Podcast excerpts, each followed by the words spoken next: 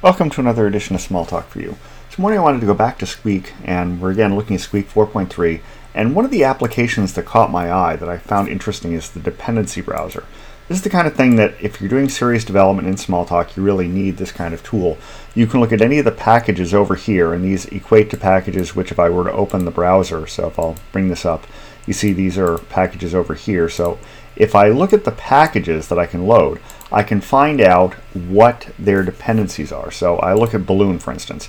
It depends on these things. I look at collections. It depends on these things. So if I want to know for a package I'm building what other things need to be loaded in order for it to work, this is a great tool. It allows me to build up this kind of list of dependencies and figure out exactly how much of the world I've depended on. It's one of the things that way, way back when I built Bottom Feeder, I ended up in VisualWorks making Bottom Feeder dependent on pretty much the known universe in that version of VisualWorks. So it's the kind of thing that you can keep track of as you build your system up and learn what it is you've become dependent on.